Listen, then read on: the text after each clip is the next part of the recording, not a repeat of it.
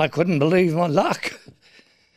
Uh, it's just 64 years later, and uh, long past my prime. Well, two of my daughters uh, nominated me, and I didn't know at the time that they'd done it. So uh, it was quite a surprise. Well, it's the shoes that I'll be wearing when I'm carrying the torch in Barnstaple. Just looking at the sole, they've, um, they've seen a bit of wear, so.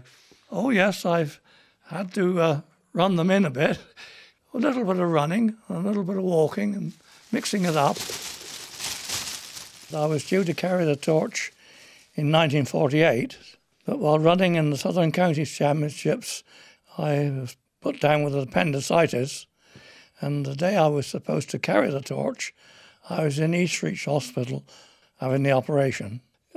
You know, it was a great disappointment that I uh, couldn't achieve it in 48.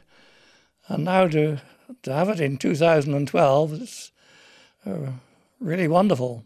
What do you think it's going to be like to, to be running with the flame if you can imagine it just a few days away? I think it'll be a, a tremendous achievement to be able to carry the torch at uh, 86.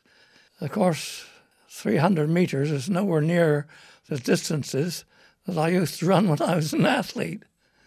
How far did you do then? Well, uh, the minimum distance that I used to run then was the mile.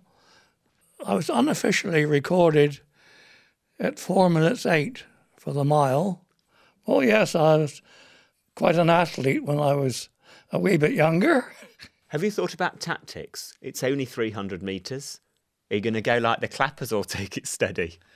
Well, I think that uh, I should be told exactly what they want, whether they want me to run or walk. But uh, I'm quite prepared to to run even at my age. I can I can jog along. I can't run like I used to.